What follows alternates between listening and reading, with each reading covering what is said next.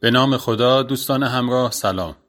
شما رو به شنیدن داستانک امروز این روز زیبای بهاری دعوت می کنم بچه های کلاس شاد و سرخوش یکی یکی وارد کلاس درس می شدن. اما امروز یه تفاوتی با روزهای دیگه داشت. هر کدوم از بچه ها یه کیسه پلاستیکی با خودشون آورده بودن که توش سیب زمینی بود. یکی یه دونه سیب زمینی یکی دو تا یکی پنج تا و اینو خانم معلم دانا ازشون خواسته بود. او گفته بود که بچه ها یه بازی جدید داریم. قرار بود برای این بازی همه سیب زمینی با خودشون بیارن. بعدا میگیم که هر کی چند تا باید با خودش می آورده.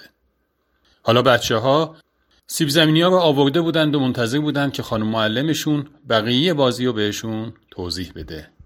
خب بچه ها سیب زمینی ها رو بذارید کوله پشتیتون و تا یه هفته همیشه همراهتون داشته باشید.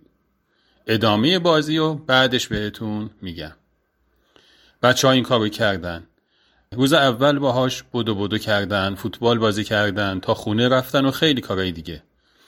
سنگینی کوله پشتی کمی اذیتشون می‌کرد ولی مهم نبود. روز دوم، روز سوم هم قابل تحمل بود. ولی کم کم داشت کت و کولشون درد می‌گرفت. روز چهارم پنجم دیگه خیلی خسته شده بودند. تازه یه مشکل دیگه هم کم کم درست شده بود. سیب زمینی ها شروع به گندیدن کرده بودن و بوی بدی ازشون بیرون می اومد. هر کدوم از بچه ها یه گوشه میشستن و تکون نمیخوردن تا هم کمتر خسته بشن و هم بوی بدشون رو بقیه نفهمن. البته اونایی که از بقیه بچه ها زبلتر بودن یواشکی یه گوشه رفتن و سیب زمینی ها رو از کوله پشتیشون بیرون گذاشتن و فقط برای اینکه بقیه بچه ها شستشون خبردار نشه ادای خستگی رو در می آوردن.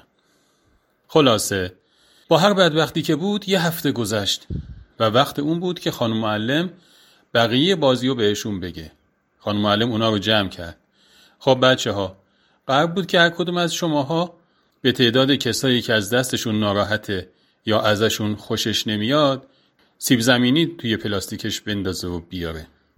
هرچی هم این ناراحتیش از دست اون آدم بیشتره سیب زمینی بزرگتری بیاره بچه ها دیدید که این کار چند روز که گذشت چقدر خستتون کرد. تازه بوی تعفن سیب زمینی هم از اون بدتر. هم حال خودتون رو به هم می‌زد هم حال بقیه رو. مخصوصا اونایی که سیب زمینی بیشتر و بزرگتری با خودشون برداشته بودن. آره بچه های گلم دلخوری و کینه و نفرت هم با دل و روحتون همین کارو می‌کنه. همونا رو خسته می‌کنه که حال شادی و شادابی و کار و تلاش رو نداشته باشید. و هم بوی بدش خودتون و دیگران رو اذیت می‌کنه. آفرین به اونایی که یواشکی رفتن یه گوشه و سیب زمینی ها رو از کولشون ریختن بیرون. تا یک روز دیگه و قصه اینو شما رو به خدای مهربون میسپارم. خدا نگهدار.